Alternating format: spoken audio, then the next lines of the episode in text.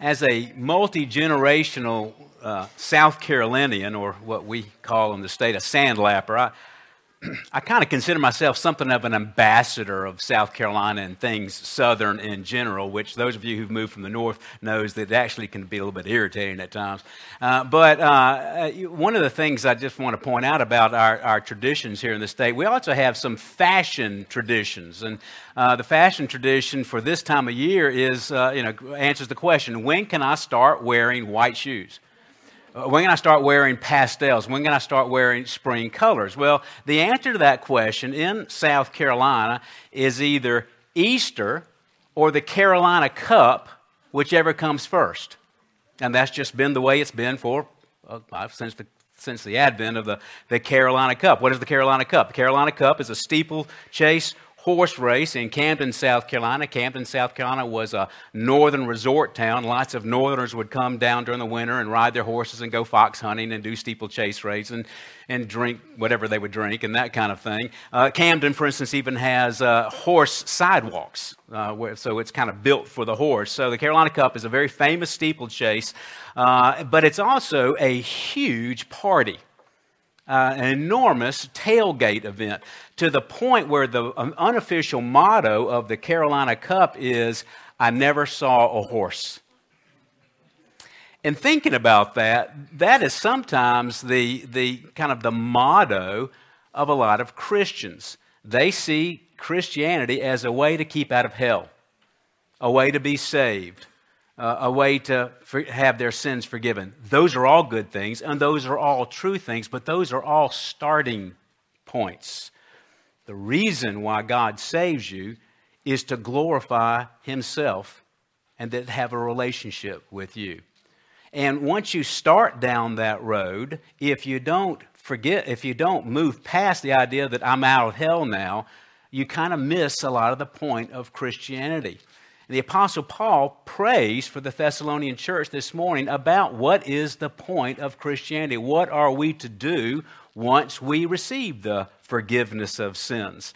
And he is going to uh, make a prayer that's going to structure and, uh, the, and, and uh, aid the Thessalonians in understanding what the purpose is, but also is going to help us this day. But the Apostle Paul gets his prayer information from the Lord Jesus Christ himself. This week, some 2,000 years ago, the Lord Jesus Christ, on the night that he was going to be betrayed, prayed this from John 17 Father, the hour has come. Glorify your Son, that the Son may glorify you, even as you gave him authority over all flesh, that to whom you have given him, he may give eternal life. This is eternal life, that they may know you, the only true God, and Jesus Christ, whom you've sent. I glorified you on the earth, having accomplished the work which you have given me to do. Now, Father, glorify me together with yourself, with the glory which I had with you before the world was. I have manifested your name to the men whom you gave me out of the world. They are yours, and you gave them to me, and have, they have kept your word. But now I come to you, and these things I speak to the world, so that they may have joy made full in themselves. I have given them your word and the world has hated them because they are not of the world, even as I am not of the world. I do not ask that you take them out of the world, but to keep them from the evil one. They are not of the world, even as I am not of the world. Sanctify them in truth. Your word is truth. As you sent me into the world, I also have sent them into the world. Paul, understanding this prayer from Jesus Christ, also offers up a prayer for the Thessalonians that we will benefit from. And, and we can go to school on the Apostle Paul's prayer this morning on this Palm Sunday because, because the Apostle Paul went to school on the Lord Jesus Christ's prayer. Let's go to the Lord in prayer now. Father, we do come to you, Lord, recognizing uh, the, the, sinfulness of our own nature. Makes it difficult sometimes for us to listen to the Word of God and it certainly makes it difficult for us to obey the Lord God. But we come before you with a recognition of the grace that we're under, and that grace, in a sense, has expectations. Out of a heart of love for you and out of uh, gratitude, we are to walk in a manner that's worthy of our calling. Would you help us to be challenged in doing that today? We pray in Christ's name. Amen. If you would turn to Second Thessalonians, we can be looking at uh, verses, uh, chapter 1, verses 10 through 11 this morning. You might find your home group helps insert of benefit to you. We're going to break down these uh, two verses into three headings the report of the prayer in verses 11a, uh, the request of the prayer in verse 11b through c, and then the reason for the prayer in verse 12. Let me read the verse in its entirety, and then we'll uh, look at what the Lord might show us through His Holy Spirit this morning. Uh, 2 Thessalonians 1 10 through 11, God says, the Apostle Paul writes, To this end also we pray for you always that our God may count you worthy of your calling and fulfill every desire for goodness and the work of faith with power in order that the name of our Lord Jesus might be glorified in you and you in him, according to the grace of our God and the Lord Jesus Christ. So, first, first of all, we look at here this report of prayer, and we have something of a transition sense here. He says here in verse 11, To this end also we pray for you always here. Uh, to this end is the English translation. It's also rendered uh, onto this or wherefore in view of this uh, or with this in mind. It connects to the previous points made. Uh, the previous points of, uh, relating to two ways that God is uh, performing his judgments. He is allowing the Thessalonians to go through suffering because that is validating the fact that they are genuine Christians, so his judgment is in a positive sense there. And then he is also reminding the Thessalonians that those who do not know God and those who, uh, who are even persecuting them will suffer the wrath of God in a negative judgment from that standpoint. We just finished last Lord's Day with these verses, uh, verses 9 through 10, and these will pay the penalty of eternal destruction away from the presence of the Lord and the glory of his power when he comes to be glorified in his saints on that day and to be marveled at among all who have believed, for our testimony to you is believed. So he, he closes that section with the idea that we are his saints, holy ones, those set apart for his work. It doesn't take an official decision of the church to make you a saint. If you are born again, you are a saint. If you have the Holy Spirit within you, you are a saint. So, what are the saints to be doing? They're well, they're to be glorifying God. That's our position. That's our calling in life is to glorify God. So, so how do we do that? Well, that's what he, Paul's saying. He's saying that they will fulfill this glorifying uh, in, in, these ways. So he says here that he's praying for them. He directs the Thessalonians the importance of prayer and how often he prays for them, which is always. Uh, but what you're going to see in this particular prayer as we look at these few verse, uh, uh, brief verses here is that Paul's prayers are not, in some ways, don't sound like our prayers. They don't sound like the prayers that we so often offer up uh, to the Lord here. John MacArthur is worth quoting at length here. Christians can pray for the wrong things. Their prayers are too often shallow, short sighted, misdirected, and frankly selfish. That sounds like John MacArthur, doesn't it? They pray for health, wealth, happiness, comfort, success, a house, a job, a wife, a husband, a promotion, or a raise. While these things are not necessarily wrong, they were not high on either Jesus's or Paul's priority list. The problem of praying for the wrong things is compounded when the believers pray for the wrong reason. James warned that you ask and do not receive because you ask with wrong motives so that you may spend it on your pleasures.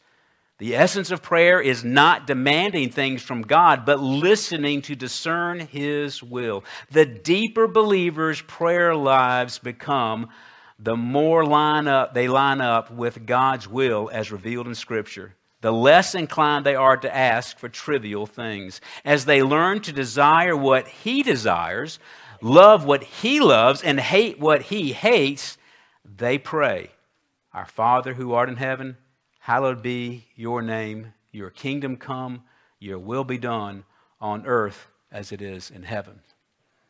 This week, some 2,000 years ago, Jesus modeled this very principle himself and as he's praying in the Garden of Gethsemane. My soul is deeply grieved to the point of death. Remain here and keep watch over me.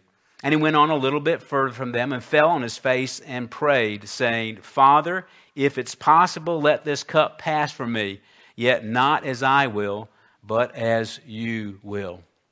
God's agenda was Jesus' agenda. And he was about to go through separation from God, public humiliation that we cannot even imagine, and excruciating pain. But God's agenda was Jesus' agenda. That's where you want to be in your prayer life. So Paul starts off with this, reminding them of the fact that they need to be glorifying God. And then you see the request of the prayer that our God may count you worthy of your calling and fulfill every desire for goodness in the work of faith with power. So you see here several aspects here. First of all, that he's praying that our God may count you worthy of your calling. Uh, that is sometimes translated deem you worthy or to make you worthy, which I think is the ESV, which we used in the earlier, uh, the, the, the, assurance of pardon here. So, but either one are appropriate because the God who makes you worthy also counts you worthy. It all comes from his grace here. The text, the text picks back from the statement made back in verse 1 5. This is plain indication of God's righteous judgment, so that you may be considered worthy of the kingdom of God, for which indeed you are suffering. Christianity is worth giving up everything. Worship of God, glorifying God, is worth giving up everything. And the Thessalonians were learning that lesson to a certain degree in, in a hard way and it had God's seal of approval on it. Paul regularly puts this relationship of calling, uh, uh, a relationship to God in terms of calling here. Uh, and uh, he loves that principle that we are called. Again, because Paul is consumed with the idea of giving God glory, not man. You don't choose God, God chooses you. Jesus himself said that in John chapter 6. No one can come to me unless the Father who sent him, me draws him, and I will raise him up on the last day. The Apostle Paul reminds Timothy in 2 Timothy 1 9 of this great truth. He, God, who has saved us and called us with a holy calling, not according to our works, but according to his own purpose and grace, with which uh, uh, he has granted us in Christ Jesus from all eternity. It's God's calling that's allowed you to be here today, that allows you to understand the Scriptures because God's given you the Holy Spirit. It's all His doing. You do need to respond to that, but it starts with him. He is the great uh, protagonist. Um, Paul does not say that we make ourselves worthy, but that God has made us worthy of his calling. You know, uh, you, you see this principle uh, uh, uh where, where God, God is given the credit for not only our salvation, but also our sanctification. And yet, also, there's a balance there, isn't it? There's also human responsibility. And you see those two tensions all throughout Scripture. Uh, Paul says elsewhere in Philippians chapter 2, you are to work out your salvation with fear and trembling, for it is God who's worked within you both to will and to work is pleasure. So, which one is it? Do I work it out or is God working in with me? And the answer is yes. it's both. Quite frankly, you wouldn't even have the desire to work out your salvation if God wasn't working that salvation in you already. John uh, gives us some expectations for the, for the Christian in 1 John 2 6. The one who says he abides in him ought also to walk in the same manner as he walked.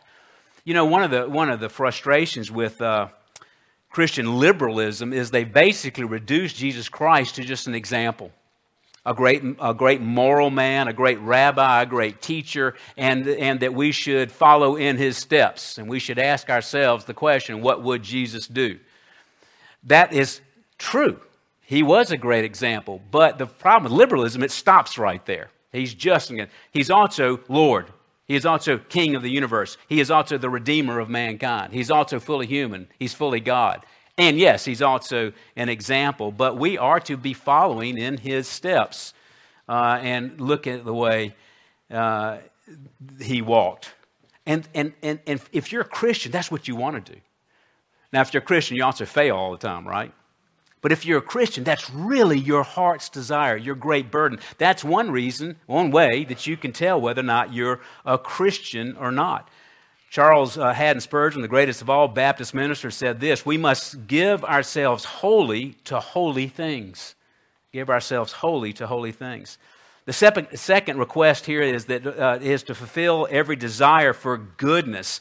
This, this idea of goodness that drives Thessalonians' uh, desire, and it should be driving our desires. The good desires lead us to good works uh, that God even prepares for us. And that's interesting. In a sense, you don't have to go hunting for good works because God has already prepared some before you for you to be able to walk in them. Ephesians chapter 2 says this We are his workmanship created in Christ Jesus for good works, which God prepared beforehand that we should walk in them. Now it's interesting, God prepared uh, good works for you being here today, but you had to drive here, right? God prepared uh, the good works for you perhaps to, to, to, uh, to tithe, but you had to write the check or you had to use the QR code or whatever young people do these days. You had to do that. So there's this cooperative arrangement that you see these tensions between God doing it, but you also have to follow through. But remember now, this epistle is related to the return of Christ. That's our theme, is living in the light of Christ's return. So Paul, in a sense, is answering the question that Peter asks in 2 Peter 3. But the day of the Lord will come like a thief, in which the heavens will pass away with a roar and the elements and be destroyed with intense heat and the earth and all its works will be burned up. In other words, Christ is coming back in judgment. And then he asks this question since all these things are to be destroyed in this way, what sort of people ought you be in holy conduct and godliness? If you think I have been called to be an engineer, you recognize the fact that there's a lot of things that have to happen before you become an engineer. You've got to study. You've got to understand principles. You've got to be good at physics. You've got to be good in mathematics. You have to get an engineering degree. Then you have to pass your engineering boards and you have to be a certified engineer and et cetera, et cetera. Then you got to land a job and all these other things, right? Folks, Jesus Christ is coming back. He's going to destroy this earth. He's going to recreate paradise and he's going to populate that paradise with us. So, if that's what's going to happen, and it is what's going to happen, and it's going to be in every human being's future, what do we do to prepare for that? What do we do to prepare? Well, we are to fulfill every desire for goodness. Uh, you know, here's, here's the application goodness, goodness. That needs to be a test for everything that you do, everything you think about, every word that you speak. It's a test for things either lawful or unlawful. There's some lawful things that are just not necessarily good, uh, at least at the time. You need to ask yourself this question Is this action, thought, statement, whatever, good? Is it clean? Is it an act of someone who is walking in a worthy manner? If not, uh, then what's going to happen is you're going to walk right over the good works that God's prepared before you. You're going to be missing out on some of the things that God has prepared for you. There ought to be a cleanness about everything we do, a wholesomeness. Now, y'all, that's what the world just mocks these days. There is no standard for goodness on the internet anymore. There's no standard for goodness in the world anymore. But, but if for no other reason, that ought to be a reason to reject the filth of pornography, the filth of coarse language, by inappropriate banter, by sloth, by filling your mind with things you shouldn't fill your mind with because they're not good, they're not clean, they're not wholesome. They will not help prepare you for the return of Christ. They're just, you know, when we were raising our kids, we didn't have a moral reason for everything, but sometimes we would just say, Campbell's don't do that or Campbell's do do that. And that was good enough. But that's what God is saying to you. My children just don't do that. And they do do these things. They, they focus, they have every desire for goodness. And I'll be honest with you, because we're so fleshly, we have to kind of train ourselves in that. But isn't that one of the things that attracted you to Christianity? You saw in other Christians, you saw maybe in the Bible, you saw at church something that was clean something that was attractive, something that was different from what you see in normal everyday life at the workplace or at college or whatever. You wanted that. That was part of what God used you to uh, use to prepare you, uh, and that is to give you this desire for goodness. And then, of course, He says to give you this work of faith and with power. Here he picks up on the statement made in verse 1 3. We ought always to give thanks to God for you, brethren as is only fitting, because your faith is greatly enlarged, and the love of each one of you toward one another grows ever greater. So both goodness and faith are said to become with power. So you're not on your own there. You are not some kind of Pharisee that's going to prove how good you are by following all these man made rules. This is something that comes from within, gives you a power from the Holy Spirit to be able to give you to, it's not only saying no to evil, but yes to good and, and to change your affections. You know, this is one of the problems with legalism. legalism is consumed with, with, with not doing this, not doing this, not doing this, but it doesn't fill the void. It doesn't fill the void. But what God does when, when He saves someone, He gives you a new affection. So on the negative, yes, you stop doing this, but on the positive is, I love God. And I love His Word, and I love God's people. What do I do? So you can't just keep living by the negatives. You also have to uh, fulfill those positives. You have new affections. And this is what, and you see this coming with this faith, uh, in faith and with power.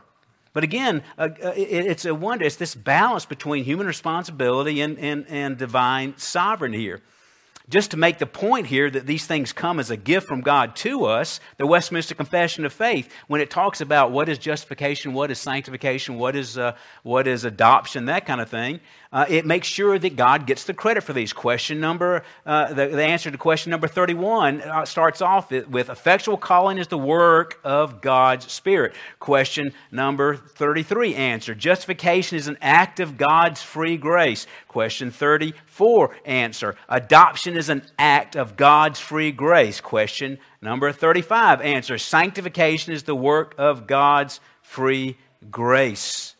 And it goes on, question 35, whereby we are renewed in the whole man after the image of God and enabled more and more to die to sin and to live unto righteousness. So God gives us this goodness, this power, this desire for goodness, and yet, uh, and, and He does this in His sovereignty, and yet we are also responsible. So, one of the problems with, and this would be uh, the, the, the, folks who are considered libertine or antinomian within the church, and there are plenty within the evangelical church, is instead of embracing the grace and saying, Oh, look at this grace, I want to love you all the more, they say, Oh, look at this grace, cha-ching. I can get away with everything now because my sins are forgiven. Let me submit to you that may happen every now and then to a real legitimate Christian. They may be in a bad mood. They may be mad at God. They may be just overwhelmed with temptation. But someone who lives that principle is not a Christian at all because they have no love relationship with God. They just see God as this, uh, as, as uh, uh, it's all about grace. Don't worry about the way you live. That is not scriptural at all. It's not Christian. God's sovereignty is not excuse for your laziness, your disobedience, or your lukewarm attitude. But if you're a believer, and when you're lazy, and you're disobedient, and you're lukewarm, God will forgive you. And that forgiveness should propel you towards more goodness and more faithfulness. James makes this point James chapter 2. Some may well say, I have faith I'm sorry, you have faith and I have works. Show me your faith without your works, and I will show you my faith by my works. Faith without works is dead. But this was a problem in Thessalonica. One reason why probably Paul is trying to emphasize this, because uh, we saw this in 1 Thessalonians, but it's going to be a continued problem. We will see when we get to 2 Thessalonians chapter 3 because you had these people they were so they were so into the return of christ they decided not to do anything. And to kind of uh, to, to live on everybody else's good good favor here. To quit their jobs to be lazy and just mooch off the church. Paul goes on to rebuke these folks. If anyone will not work let him, neither let him eat. For we hear that some of you are leading an undisciplined life working doing no work at all but acting like busybodies now, such persons are commanded and exhorted in the Lord Jesus to work in a quiet fashion to eat their own bread. But as for you, brethren, do not grow weary of doing good. Boy, that's a great prayer, isn't it? God, help me not to grow weary of doing good because it, it can, be wearying it sometimes. So there was a problem even in this church here that people that were so, uh, what is it, so heavenly minded, they're no earthly good. Oh, Jesus is coming back. So, can I stay with you today? And by the way, I got fired from my job because I wouldn't do my work because Jesus is coming back. So, I'd like for you to cook me some breakfast, matter of fact, lunch and supper as well. And you got a bed, you know. Long ago, I came across a quote The enemy of good charity is bad charity. And the church thought, oh, well, we're supposed to be gracious. We're supposed to be loving. They're our brothers and sisters of Christ. Yes, you can mooch off us for the next several weeks. Now, sometimes that is necessary. But it's basically was, was feeding uh, these people's bad doctrine. Gordon Fee says this speaking of uh, their devotion to goodness and to faith, Gordon Fee says, Paul knows no genuine Christian life that has not also lived in such a way as to be worthy of his calling. But the church and its individual members are not left to their own, their own devices, as it were. Rather, God has committed himself to them to empower such a life through the indwelling of the Holy Spirit. So, in terms of application of the kind of things that Paul is mentioning here, his request, uh, basically, uh, we, we tend to spend most of our time saying, God, change our awkward circumstances. Give us more money, give us more health, give us better relationships, you know, whatever it might be. And that's just simply not the focus of, of Paul. Can you pray for those things? You can. Those are legitimate things. God would say, pray for those things. But the emphasis here is God, use the hard things in my life to help me to be a better Christian. Help me to walk worthy. It's, it's all about this, this relationship that we have with God. This is the heart of Moses as he wrote Psalm chapter uh, 90 at the end. He says, Oh, satisfy us in the morning with your loving kindness, that we may sing for joy and be glad all our days. Make us glad according to the days you have afflicted us and the years we have seen evil. Let your work appear to your servants and your majesty to their children. Let the favor of the Lord our God be upon us and confirm for us the work of our hands. Yes, confirm the work of our hands. Isn't that interesting? God's basically saying if I've got God's loving kindness, I don't really have to have anything else. I can be content in poverty, alone, in misery, Job. And yet, if I've got God, that's all I need. And indeed, God will use those difficult things to grow you up in God so you can get to that place. You know, um, went to a wedding uh, this weekend, and I'm always reminded about God's purposes for marriage. And these are stated in Scripture. Uh, there's, there's three of them. One of them is companionship. Companionship. And that comes from the text in Genesis. It's not good for the man to be alone, right? We understand that? Not good. So he, God made a, a, a helpmeet for, for Adam.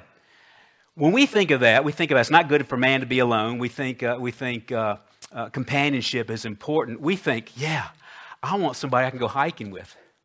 I want somebody I can play ultimate frisbee with. I want somebody where I can go eat really good Italian food with. I want someone who can, you know, fill in the blank with.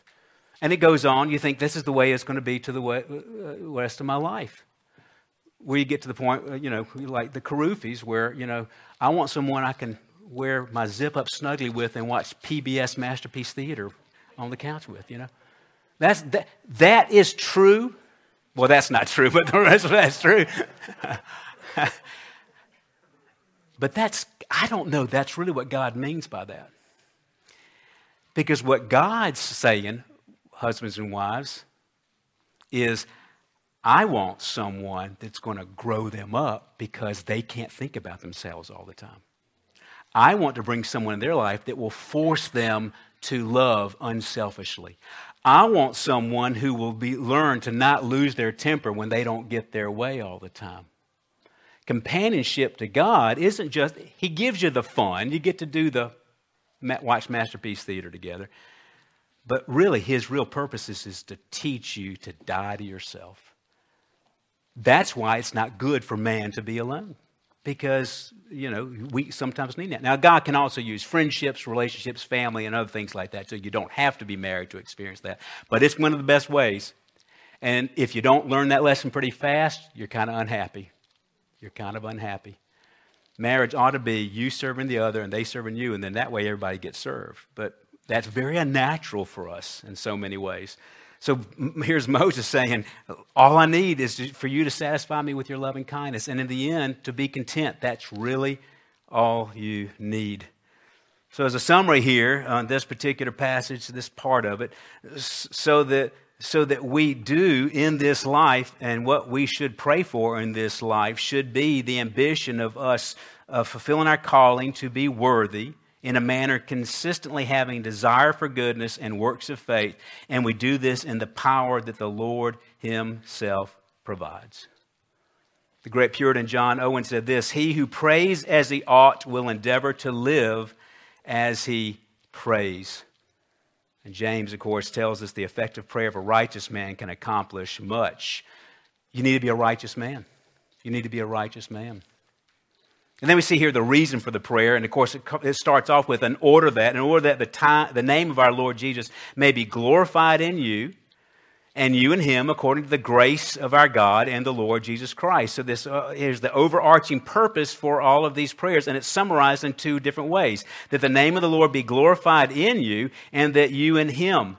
So he picks back up from the statement in verse 110 when he comes to be glorified in his saints on that day and be marveled at among all who have believed. I tell you a great example of this is uh, Shadrach, Meshach, and Abednego in, uh, in uh, Daniel chapter 3. But if you do not, they're thrown in the fiery furnace because they refuse to bow down to the golden, uh, the golden statue. Interestingly, everybody else bowed down to the golden statue of the king that he, was, he thought he was a god. That probably included a lot of Hebrews. They all bowed down, and there's Shadrach, uh, uh, uh, Meshach, and Abednego uh, not bowing down. So they're going to be thrown in the fiery furnace. He says here, but, but uh, if you do not worship, you will immediately be cast in the midst of the fiery furnace, the blazing fire. And what God is there who can deliver you out of my hands? He regretted saying that. And Shadrach, Meshach, and Abednego replied to the king, I love this, standing up against bullying. O Nebuchadnezzar, we do not need to give you an answer concerning this matter. If it be so, our God, whom we serve, is able to deliver us from the furnace of a blazing fire, and he will deliver us out of, your hand, O king. But even if he does not, let it be known to you, O king, that we are not going to serve your gods or worship the golden image that you have set up. They were going to glorify his name. They were going to glorify his name through death. They were going to glorify his name through rescue. It really didn't matter to them. Isn't that interesting? They didn't say, but we sure do hope he rescues us. you know, it, it's fine. They were so content with God himself. It didn't matter if they got burned up. It didn't matter if they lived another 40 years. Wow. Wow. That's glorifying God. And then he says, and that you and him. Now, isn't this interesting? It's not just about glorifying God. Who is being glorified here? The saints, Christians, those who are born again, those who are adopted into the family of God. Uh, as one commentator says, this is a reciprocity of glory. Here, Paul emphasizes that you glorify God and he will glorify you.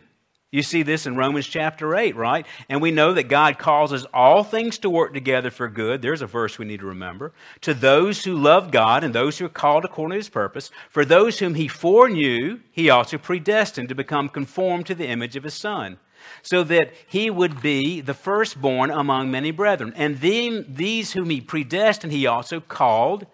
These whom he called, he also justified. And what else? And these whom he justified, he also glorified. I love that because it's in the present tense. Present tense. So it's hard for us to realize this, um, especially, for instance, when we go to the gym, but we are being glorified right now. We are being glorified right now. I wonder, I wish for five seconds we could see ourselves the way the angels see us glowing, magnificent children of the living God. That's happening now. We just can't see it. And sometimes we sort of kind of experience it. But one day, we will not need faith. We will see it, and we will see each other, and we will marvel at that truth. It's amazing. We're all about glorifying God, and yet God is willing to glor- uh, share that glory with His children. The great illustration comes out of World War II. You know, you look at, uh, if you're like, you know, me, you've seen every single World War II documentary on any cable channel 15 times. Uh, so you end up kind of becoming an expert. But one of the one of the kind of the seminal moments of World War II was the surrender of the Japanese on September 2nd, 1945, and it was done on the battleship, the deck of the battleship Missouri in Tokyo Harbor. And it was done in just magnificence, and it was meant to be a point to the Japanese. The entire fleet was in the harbor. Hundreds of airplanes were flying over so that the Japanese would see don't mess with us again. We, we won the war. But there's another part of that that you may not know. And that's this that Douglas MacArthur, the commander of all the forces in the Pacific, uh, he was the first one to sign the, uh, the surrender uh, from Japanese, but he had two people with him. The two people were uh, Jonathan Wainwright. Wainwright, General Wainwright, was in charge of all the forces in the Philippines. Well, eventually, the forces in the Philippines got beat back to the island of Corregidor. They eventually got captured and suffered humiliating malnutrition, terrible defeat at the hands of the Japanese through the death march of Bataan. Wainwright was eventually uh, freed by the Red Army in Manchukuo, Manchuria. The other person that was with him was Arthur Percival. Arthur Percival was commander of all the forces in Indonesia and Singapore. The Japanese came into Indonesia, invaded Singapore. The guns there were very ineffective. It was, and he surrendered to the Japanese. It was the worst defeat in British military history. Both these men lost. And yet, when Douglas MacArthur went to go sign, he signed Douglas. And then Percival came up and signed Mac. And then uh, Wainwright came up and signed Arthur. He allowed them to complete his name in the surrender. They had suffered everything, including humiliating defeat at the hands of the Japanese. And now the Japanese were watching them sign their defeat. You know what I love about that? Douglas MacArthur let two losers be part of that glory. And that's what we are to a certain degree, right? We just can't make it on our own. We are adopted children of God. We are, in a sense, in the world's eyes, losers. And yet, at the final defeat, the defeat of Satan and his minions, the return of Jesus Christ, the reestablishing of paradise that we will live in forever and ever and ever, God brings us with us. He is not ashamed of us, no matter how many defeats we've had, because we're His children. This is worth doing. It's worth walking in a manner worthy of his calling. It's worth embracing goodness. It's worth embracing faith. When Jesus was closing out his high priestly prayer in John 17 on the night that he was betrayed, he said this The glory which you gave me, I have given to them, that they may be one, just as we are one. And in them, you and me, that we have perfected in unity, so that they would uh, so that the world may know that you sent me and love them, even as you have loved me. Father, I desire that they also, whom you've given me, be with me where I am, so that you may see my glory, which you have given me. For you loved me before the foundation of the world, O righteous Father. Although the world has not known you, yet I've known you, and these have known that you sent me. And I have made your name known to them, and they will make it known, so that the love with which you love me may be in them and I in them. Do you feel the intimacy of that prayer? And he's thinking about his 12 disciples, or 11 at this point in time. He's also thinking about you. He prays for those who come because of their words.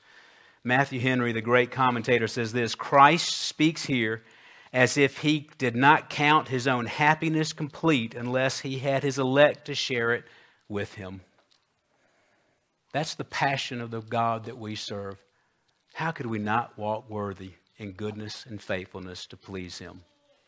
Father, I do pray that on this Palm Sunday, God, we would still welcome you and sing out hosannas, that we would give you the praise. Much of that crowd on that day 2,000 years ago turned against you and cried out, Crucify you. But let us be those who would be willing to die for you as we welcome you with hosannas and see you in faith knowing that one day we will see you face to face at your glorious return. Help us to walk worthy. In Christ's name, amen.